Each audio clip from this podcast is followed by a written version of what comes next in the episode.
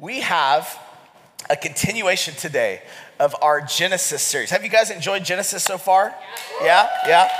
Uh, we didn't write it, but uh, Moses wrote it. Um, and so we get to study it together. And if you know us as a church we love, especially in the summer, we go as close as we can, verse by verse, through a book of the Bible. So this summer, this is part four uh, but we will be in this for the rest of the summer until about Genesis, roughly chapter 23. If you know, there's 50 chapters in Genesis. So next summer, we'll pick back up with the rest of Genesis. But it's the beginning of everything, it's the story of God. I don't know about you, but I, I love Genesis. In fact, today, I just want to apologize in advance because we're going to geek out today a little bit, okay? Because we have to.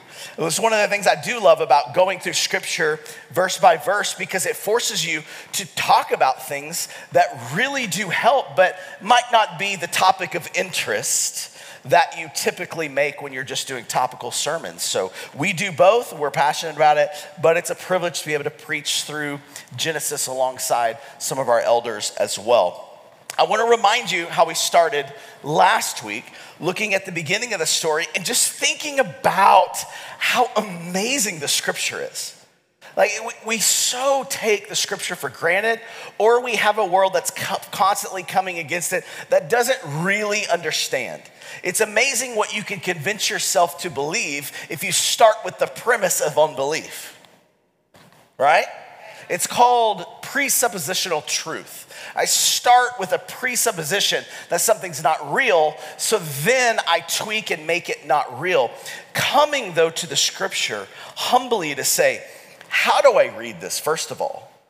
I read it literarily not necessarily just literally. I read it as if, what is it trying to tell me? What is it telling me about God? What is it telling me about the world? What is it telling me about evil? Last week we said not everything in the scripture is prescriptive. In other words, not everything you read in scripture as you approach it is prescribing you to do that or prescribing that God is this way a lot of time it is just descriptive. It is describing events that took place that has a meta narrative, a much broader, bigger story or narrative in us for us enter into this world humbly and listening. This is why Jesus will constantly say, He who has ears, let him hear. He will say, you, need to humble yourself and come like a child. This is one thing I loved about being able to go to Israel uh, the last couple weeks, bring my son and my daughter. This is for his senior trip before he goes off to college. And we are, this was not vacation, by the way. We are going to sites opening our Bible and say, This is where Jesus was when he preached this. This is the mountain he was pointing to when he said, This mountain be cast to the sea. This is what was happening. This is the area that he rode the donkey on. This is where we were. We got to see it. And I'm telling you, it is hard. It's easy in America to go, Oh, that's just all ancient. They're primitive. It is really hard when you're standing in the Judean mountains overlooking with the exact site that the Old Testament refers to and go, man, this stuff's just made up. Because archaeologically, they keep finding more and more to substantiate the scripture. It is beautiful. And so you get this 4D picture, and it gives you so much more faith in the scripture. While it's easy to have naysayers, it's easy to have skeptics, it's easy to deconstruct, it's hard to construct. It takes work and humility to construct. So it's, it was a beautiful trip to be able to do that. And it just makes you appreciate Scripture so much more. And I want to come to you continually with this passion that the Word of God on your phone, tablet, in your, on your bookshelf is powerful, is truth, and speaks of a world and gives you a picture of a world that's far better than Marvel or Avengers or Star Wars or Lord of the Rings or whatever world we come into and get lost into as we binge watch that season. The world of the Bible is beautiful, but it is strange. And as Mark Twain was quoted saying, truth is stranger than fiction. We're going to dive into this strange world, but I want to start like we did last week. Genesis 1 begins the whole story of the Bible. We're looking at the big picture, big meta narrative. And you've got Genesis 1 1 that says this in the beginning. Every epic tale starts with these words, in the beginning. And you're just starting like, what's gonna happen? What is going on? What are you trying to tell me in this story? It says, God created the heavens and the earth. But I love if you look at not the very last verse, but the last chapter, verse five, it ends with this epic tale of, and they will reign forever and ever. This story doesn't even have an ending. It is infinite. It goes on, and there is a reigning, there is a movement, there is a mission that has been and will continually be accomplished. This is the story we get to read about and approach and dive into. And it's supposed to be there to frame your life in how you view, how you pray, how you think, how you act, how you parent, how you treat your spouse, how you make friends. Because once you have the framework, then the Spirit and the Scripture starts to make sense on application of life. Let me say this if you don't have the framework, oftentimes it feels irrelevant. It feels like, what's the point? I don't get the Bible because it's just a bunch of la la la.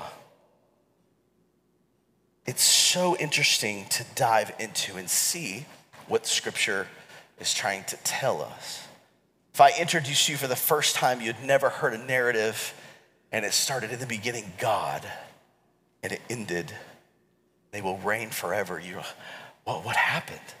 What's going on? This is how we approach Scripture, and Genesis gives us a very interesting but strange view. Might be different for some of you if you are not very versed in Scripture, but I want to do my best to not nerd out too, too much. But I'm of the opinion you actually can be pushed further intellectually.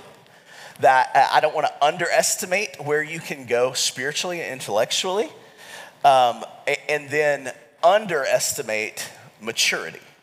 Oftentimes, this is what preachers do, what churches do.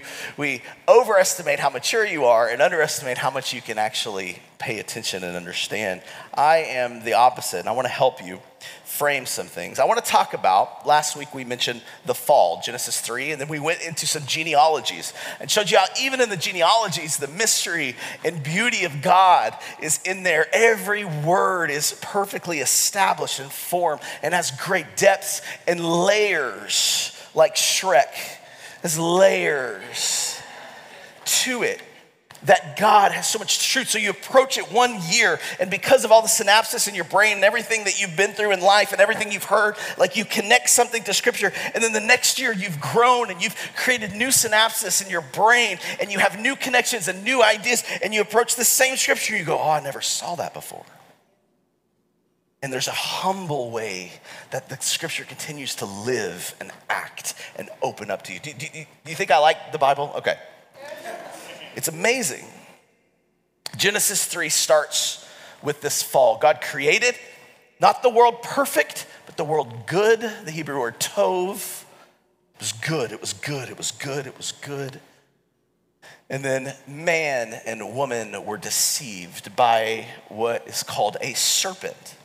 Now, oftentimes it's easy. Like, I love apologetics, so I listen to a lot of different people that love to denounce scripture or, or try, to, try to act like everything's archaic and everybody was just primitive back then. And let me tell you, they were so much more brilliant than us so many times. When you go to Caesarea and you see a city that was built with toilets, sewage, uh, uh, stadiums, and you're just overlooking the sea, and they did it in 12 years. Listen, it's gonna take us 12 years to finish 610 over here. I mean, these people were brilliant. They're not dumb, they're not archaic. In some ways, they're way smarter and more advanced than us. And of course, in a lot of ways, with our technology, we are too. There is levels of progression, but do not think these people were dumb we see this fall that came, and it wasn't just a serpent, it wasn't just a snake, but it's symbolism, it's allegory. Actually, the word serpent has the same roots as the word seraphim, which the Bible says are floating around God like chariot angels. Cherubim and seraphim are around the throne. They are throne guardian angels. They are spiritual beings. And you're supposed to know this because they would have known this world at the time. And the idea of serpent is the same thing. This was a spiritual being that deceived Adam and Eve. This is metaphor, this is understanding, this is poetic language of what was going on and how the fall came. But let me say this to you there was more than one fall that Genesis shows us. It shows us the continual depravity and different falls. Because here's the deal when we approach the Bible, there's more than just God, the character, and then Adam and Eve, and then humans. We see angels, we see spirits, we see lowercase g gods. There are multiple categories that we're going to get into. And so we see different levels of failure or falls. The first one was the deception of Adam and Eve to not trust this loving God who gave them an opportunity to choose because love allows choice. If I forced you to love me and forced you into my house, that is not love. Okay, so God allows this, and you have the tree of life, and you have the tree not of death, but of knowledge of good and evil. And they chose to say, I want to create my own good and evil. I want to trust my own morality, and I'm not going to trust God. So they fell. But then there's another fall, which we're going to hone in on today. And this is in Genesis 6, where it says, The sons of God saw that the daughters of men were attractive, and they took as their wives any they chose. And then next week, we're going to see the Tower of Babel, and we see a third fall in Genesis. Let's look at Genesis 6 together, and I'm going to read about 13 verses. Here we go. When man began to multiply on the face of the land, which was the original call of God, right? Be fruitful, multiply and daughters were born to them. The sons of God saw that the daughters of man were attractive, and they took as their wives any they chose. Now, we're gonna go sci fi here because this gets interesting, but this is crucial to understanding of the big narrative of the story. There's different theological understandings of what sons of God are. Some believe these were actually the seed or the children of Seth. Remember, Cain and Abel. Cain kills Abel, and then Adam and Eve create a new son named Seth. And out of that line, some people believe the sons of God were Seth's lineage. Some believe that the sons of God were a name for the kings of the time that would oppress people, bad kings that had a lot of power. The problem with both of those, and I'm gonna be a little bit more dynamic, dynamic, the problem with both of those is they don't fit the meta, meta narrative of the story as well as what I'm gonna share with you, what I believe, several theologians, not just me, so more, more witnesses believe what the sons of God are. We define certain words in Scripture with Scripture, not just with what we have an idea of. So in other scriptures like Job 1 6, 2, Job 2 1, Job 38 7, Psalm 89 6, uh, Psalm 82 6, Deuteronomy 32 8. Well, I don't have a whole seminar today to go through all these, but other scriptures you see the same word, sons of God, and it's always referring to in those instances spiritual beings, spirits. We could call them lowercase gods little gods. And that's the word for them Elohim, sons of Elohim, Ha'a Elohim. And these little gods. Now, this becomes troublesome because we're like, whoa, whoa, whoa, whoa. We don't believe in multiple gods, and you know, I don't believe in Thor, and you know, we don't, we don't go into that realm. But hold on. Do you believe in angels? If you're a Christian, you probably believe in angels. Every Christmas, we, you know, churches dress up their kids and they're wearing a little angel costume. They're like, right? Talking to the shepherds. You believe in this. We read the New Testament, Jesus is casting out demons. And he's being tempted by Satan and taken up to a temple. You believe in the spiritual world. We just don't talk about it very much. And I wonder if the church in the West specifically is very anemic because we don't have a holistic understanding of Scripture. We overly humanize it and materialize it. Materialism is just the belief of matter and energy, right here, what I can see. And yet we know today, COVID ran rampant. You never saw it. We know there's so many things going on. As Jesus would say, the Holy Spirit is like the wind, He comes, but you don't see Him. We know there's an unseen realm out there, and yet we don't put that into the gospel message very often. We don't put that into the biblical narrative of what's going on. And yet today I'm going to show you it explains a lot.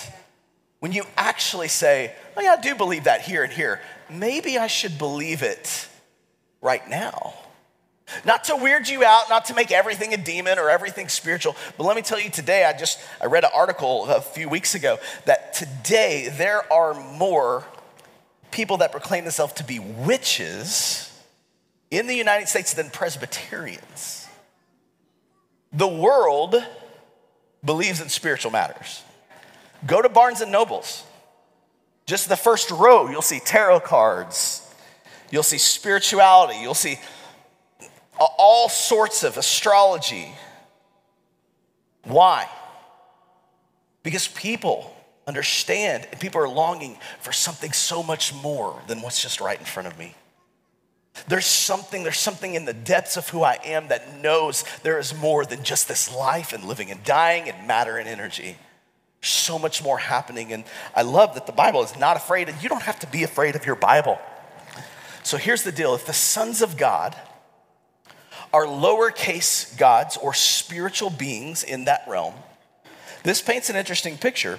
The sons of God saw, this is the same word that is used Eve saw that the apple was good and she took it.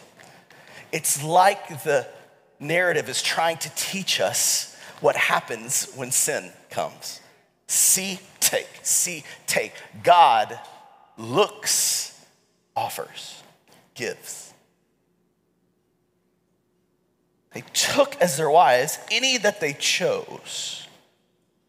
Then the Lord said, my spirit shall not abide in man forever, for he is flesh.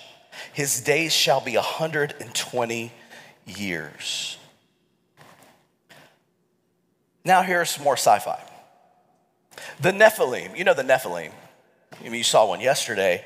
Um, the, the, the word here is giants. I was joking with Tim that he's a Nephilim because he's six eight uh, earlier, like, dude, you're a giant, bro. I remember uh, we had a family, I was at a church in uh, San Antonio, and we had a very wealthy family, they gave us second row seats to the Spurs when David Robinson was playing.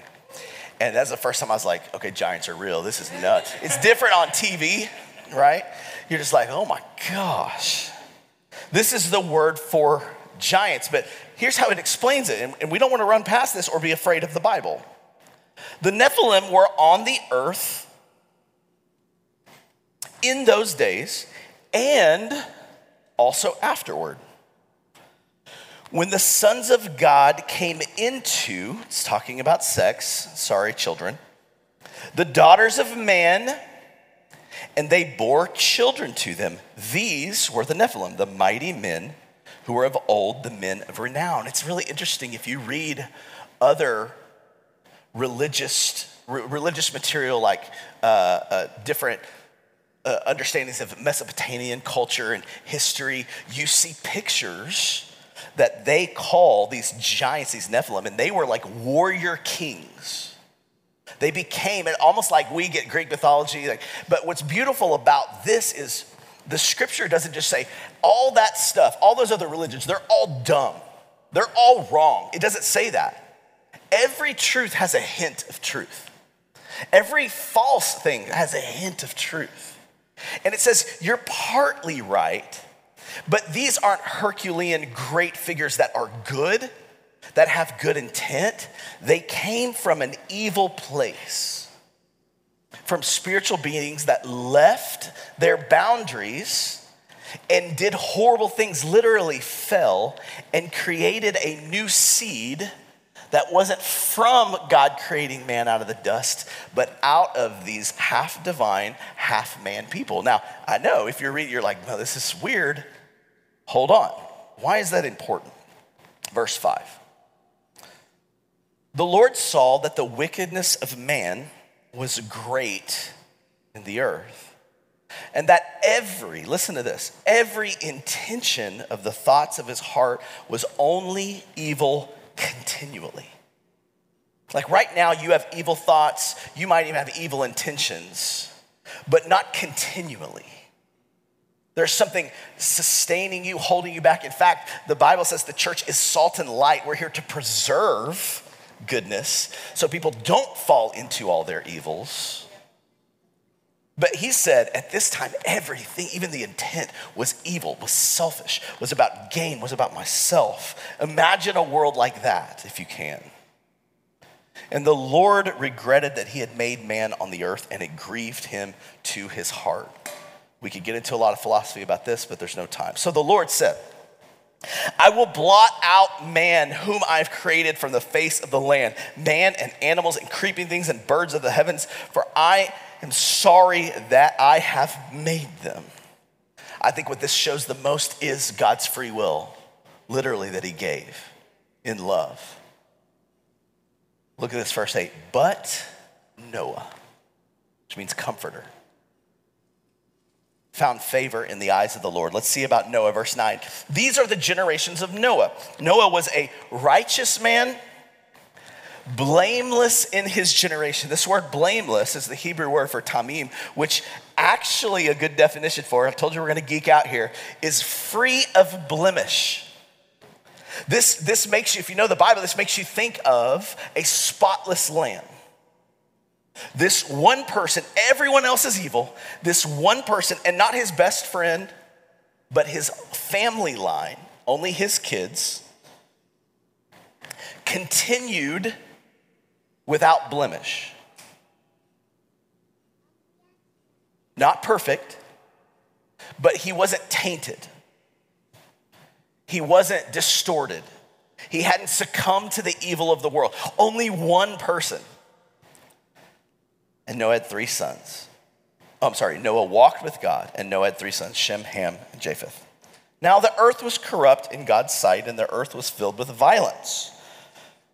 And God saw the earth, and behold, it was corrupt, for all flesh had corrupted their way on the earth. And God said to Noah, I have determined to make an end of all flesh, for the earth is filled with violence through them. Behold, I will destroy them with the earth. Let's pray. Have a good Independence Day. This is harsh.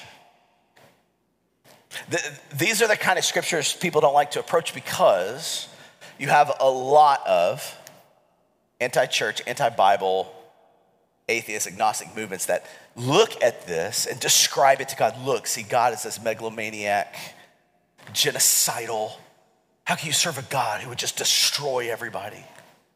And I want to posit you, to you today that God is good and there's a reason. And this was the only way. Now, we said in the narrative of the Bible, there are more than just man and woman and God.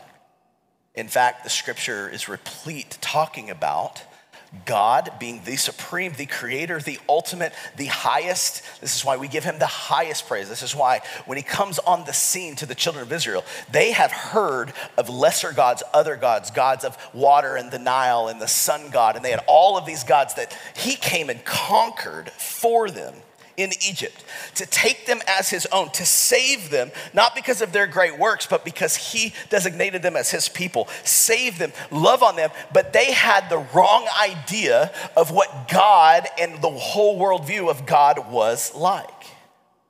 They thought all the gods were equal, and if I sacrifice to this one, he will give me offspring to have a child so I can continue my lineage or raise my farm because I need multiple kids to have a farm, agriculture. I, am going to praise, pray to the God to give me rain or sun in order to raise my crops. And they believed in all of these entities and these gods. And so when Moses comes on the scene and says, you are children of Abraham, Isaac, Jacob. This God, this is a different God. This is the God of all gods. They don't have full capacity to understand that because they've been under and oppressed by other ideas and religion and gods. God has to save them, take them out. But this isn't, again, multiple gods in the sense of they're all equal. There is what we call, and what scripture talks about, a divine council. It is, a, it is a God within the Trinity, Father, Son, and Holy Spirit, that love, that have joy, that have peace, that have so much they want other creation to experience their joy and their love, and their giving. So they create spiritual beings, and then they create a physical being. And these different levels of God's counsel, it would be kind of like if you were starting a business, you would need a staff. This is God's staff. So when it says sons of God in Deuteronomy, which we're going to look at next week, princes of, you have this category of spiritual beings. That's the best way to look at it. And then under that, you have angels and demons, which angel is just a descriptive term of a spirit being as a messenger. So every time you see angels, it's not, it's not a name of a person or a type of person, it's simply just the work of the person. They are a messenger of God. And we've messed up so much with all of our, uh, our ideas. This is just reading the scripture for what it is. Why is this important? And where did I come up with this? the Bible. Let's look at the New Testament, Jude. There is a worldview the apostles and disciples used to help substantiate some of these things that I don't think we have as much today. Jude, verse 5 says this Now I want to remind you although you once fully knew it, that Jesus, who saved a people out of the land of Egypt, afterwards destroyed those who did not believe. And the angels, the messengers, the spiritual beings, who did not stay within their position of authority, other translations said within their boundaries, but left their proper dwelling he has kept in eternal chains under gloomy darkness until the judgment of the great day. He's not talking about fallen angels later in Revelation, he's talking about Genesis 6. Just as Sodom and Gomorrah and the surrounding cities, which likewise indulged in sexual immorality and pursued unnatural desire, served as an example by undergoing a punishment of eternal fire. The Bible says every word is established by two or three witnesses. Here's the Apostle Peter 2 Peter 2. For if God did not spare angels, spiritual beings, messengers of God, when they sinned, you, you have to go, okay, wait, when did they sin? When did they fall? But cast them into hell and committed them to the chains of gloomy darkness to be kept until judgment. If he did not spare the ancient world, but preserved Noah, a herald of righteousness with seven others, when he brought a flood upon the world of the ungodly, if by turning the cities of Sodom and Gomorrah to ashes, he condemned them to extinction, extinction, making them an example of what is going to happen to the ungodly, and if he rescued righteous Lot, greatly distressed by the sensual conduct of the wicked, for as that righteous man lived among them day after day, he was tormenting his righteous soul over their lawless deeds that he saw and heard. Then, all that to say, then the Lord knows how to rescue the godly from trials and to keep the unrighteous under punishment until the day of judgment, especially those who indulge in the lust of defiling passion and despise authority. If you don't understand Genesis 6, you're going to really struggle. What are you talking about, Peter? What, what mindset, what worldview, where are you getting these ideas? Genesis 6, in essence, says this God created the heavens and the earth, God created spiritual beings to enjoy the life and love and trust of God. God created man. One of those spiritual beings deceived man, took over, corrupted the earth with sin and death, in Genesis 3. God had a plan to restore it with a Savior. You get to Genesis 6, and it says, those same spiritual beings left their boundaries and had sex with the daughters of men and created a new seed, a new DNA. We know so much now about mutations in our DNA, within our genes that cause all sorts of sickness or problems. This is, in essence, saying the same thing. This seed passed down, now a new mutation of people down into the world to where all that was left was one man, Noah, who had not been corrupted by this evil seed. And his seed was not corrupted. The only one unblemished that was clean, that, that wasn't tainted. So God's not just trying to kill everybody. He's going, there's only one left.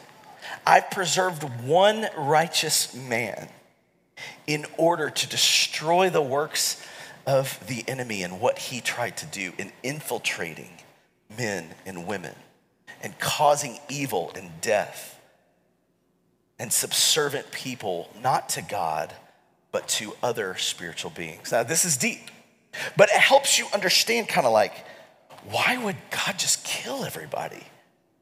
He had to. He had to start over with someone else because there was only one unblemished. 1 John 3 8 says, Whoever makes a practice of sinning is of the devil. That word's not just describing a person, the devil is the word slanderer. He's of the slanderer. For the slanderer has been sinning from the beginning. The reason the Son of God appeared, I love this, was to destroy the works of the devil. Now let's think about this. You've got the fall of man, You've got the fall of heavenly beings corrupting the very DNA of man and God's creation, which was a brilliant plan by the enemy to take over. God saves one man and just his lineage, takes him through the flood, and says, I'm recreating through just this one person that is pure. This is the very picture of what Jesus did. Do you know Jesus' first sermon, he comes on the scene? and he's in the synagogue, which is like a church service. And all of a sudden, there's like a demon that comes out of a guy, starts talking. You're the Son of God. Leave. Our time's not here yet. And if you don't know that there's more going on in the Bible, you're going to read that and go, What the heck is happening? And I love Jesus cast demons out, he heals people. He comes, he would touch an unclean leopard, and they're clean and healed. He came as the unblemished, perfect, only one that could do it. But his was so much greater than what Noah was going to do. It's so much greater than God's even initial idea with Adam. Paul says this in Romans 5. Therefore, as one trespass led to condemnation for all men, so one act of righteousness leads to justification for all men. Thank you, Jesus. For as by the one man's disobedience the many were made sinners, so by the one man's, Jesus' obedience, the many will be made righteous. Now the law came in to increase the trespass, but where sin increased, grace abounded all the more, so that as sin resigned in death, or reigned in death, grace also might reign through righteousness, leading to eternal life through Jesus Christ our Lord. What does that mean? these words Christ is Adam's antidote, antidote and antitype for what Adam handed down. The one man Christ surmounted and surpassed. Listen, Jesus comes on the scene and he doesn't preach, everybody just be really nice. Just love one another. He does say that. But you know, his first sermon that we have on record is this as he opens the scroll. The Spirit of the Lord is upon me to preach good news to the poor and to tell everybody be really, really nice to one another. Okay, if you don't know the Bible, that's not what it says. To preach good news to the poor, the Spirit of God is on me, and to set the captives free Jesus had a mission and some kind of militant idea that people are like puppets and captive to something going on in an unseen realm. This is why later Paul will say, listen, your battle is not against flesh and blood. This is why we don't always like to deal with all the polemics in society because I'm not going to make you, I'm not going to demonize you because I idolize my political idea or my agenda or my bias. And I'm going to demonize you because I can make you the evil one because it makes me look really good and my party really good and my side really good as if my battle is against the human right there. We had a guy call our church recently and need our church for a memorial because he lost his son who suffered PTSD and on, in the ambulance ride on the way to the hospital jumped out of the ambulance and got crushed by a truck. I don't know this guy, but his son is going to be memorialized in Houston. And while this is happening, I'm watching the news and everybody fighting about everything. And stand up for what you believe in, go for it. I'm not telling you not to, but look beyond what's really going on as well. Because as I'm on the phone with this hurting dad, I'm not asking him, uh, bro, are you Republican or Democrat? Bro, what do you believe about abortion? Right now, I'm talking to a human that is hurting, that is in pain I don't care about those peripherals. They do matter to an extent. But first things first, there is more going on in our world. Don't be deceived. And Jesus did not come to make nice men nicer, He came to create new people to change lives, to rebuke the enemy, to destroy the works of the devil. And if we don't have this picture, you will easily do what Paul tells us not to do. Don't fight against flesh and blood. The weapon of our warfare is not carnal, but mighty in God for the pulling down of strongholds. There's more going on. Don't be deceived. Jesus says, Come to set the captives free. If you're in here and you go, I'm not a captive, you might have not met the real Jesus yet. We all, at one point, are captive to sin, captive to our own lust, captive to the culture, captive to our own ways, captive to our captive to our ideas of good and evil, our own morality and what we think is right. Jesus comes in and says, "I've come to set them free." They need freedom. They need true independence, true freedom. And he rebukes the enemy and he overcomes the enemy who hangs him on a cross. As Genesis 3 says, he will bite your heel, but you will crush his head.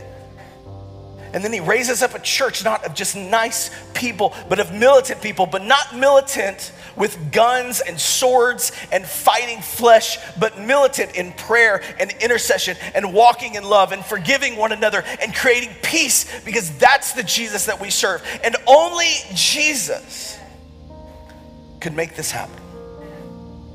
One of my favorite quotes in a book, you won't be surprised if you know me as we close, is how C.S. Lewis, this might be one of my favorite of all time that he says, because it encapsulates so beautifully. And let me tell you, some, some of us in here are like, oh, okay. You're way too prideful and intellectual to really go here. But I promise you, you're not smarter than C.S. Lewis. That's why I'm quoting him. And look what he had to say. One of the things that surprised me when I first read the New Testament seriously was that it talks so much about a dark power in the universe, a mighty evil spirit who is held to be the power behind death and disease and sin. The difference is that Christianity thinks this dark power was created by God and was good when he was created and went wrong. Christianity agrees with dualism that this universe is at war, but it does not think this is a war between independent powers. It thinks it is a civil war, a rebellion, and that we are living in a part of the universe occupied by the rebel. Enemy occupied territory. That is what this world is. Christianity is the story, listen to this, of how the rightful king has landed. Come on. Nobody else likes this. As the rightful king has landed, You might say landed in disguise and is calling us all to take part in a great campaign of sabotage. Love your neighbor. Bless those who curse you. When you go to church, you are really listening into the secret wireless from our friends. That is why the enemy is so anxious to prevent us from going. He does it by playing on our conceit and laziness and intellectual snobbery. I know someone will ask me, Do you really mean at this time of day, this is in 1940s, to reintroduce our old friend, the devil, hooves, horns, and all? I do not claim to know anything about his personal appearance. If anybody really wants to know him better, I would say to that person, Don't worry, if you really want to, you will. Whether you'll like it when you do is another question. Enemy occupied territory. We are the rebels. But our rebellion is not like the world.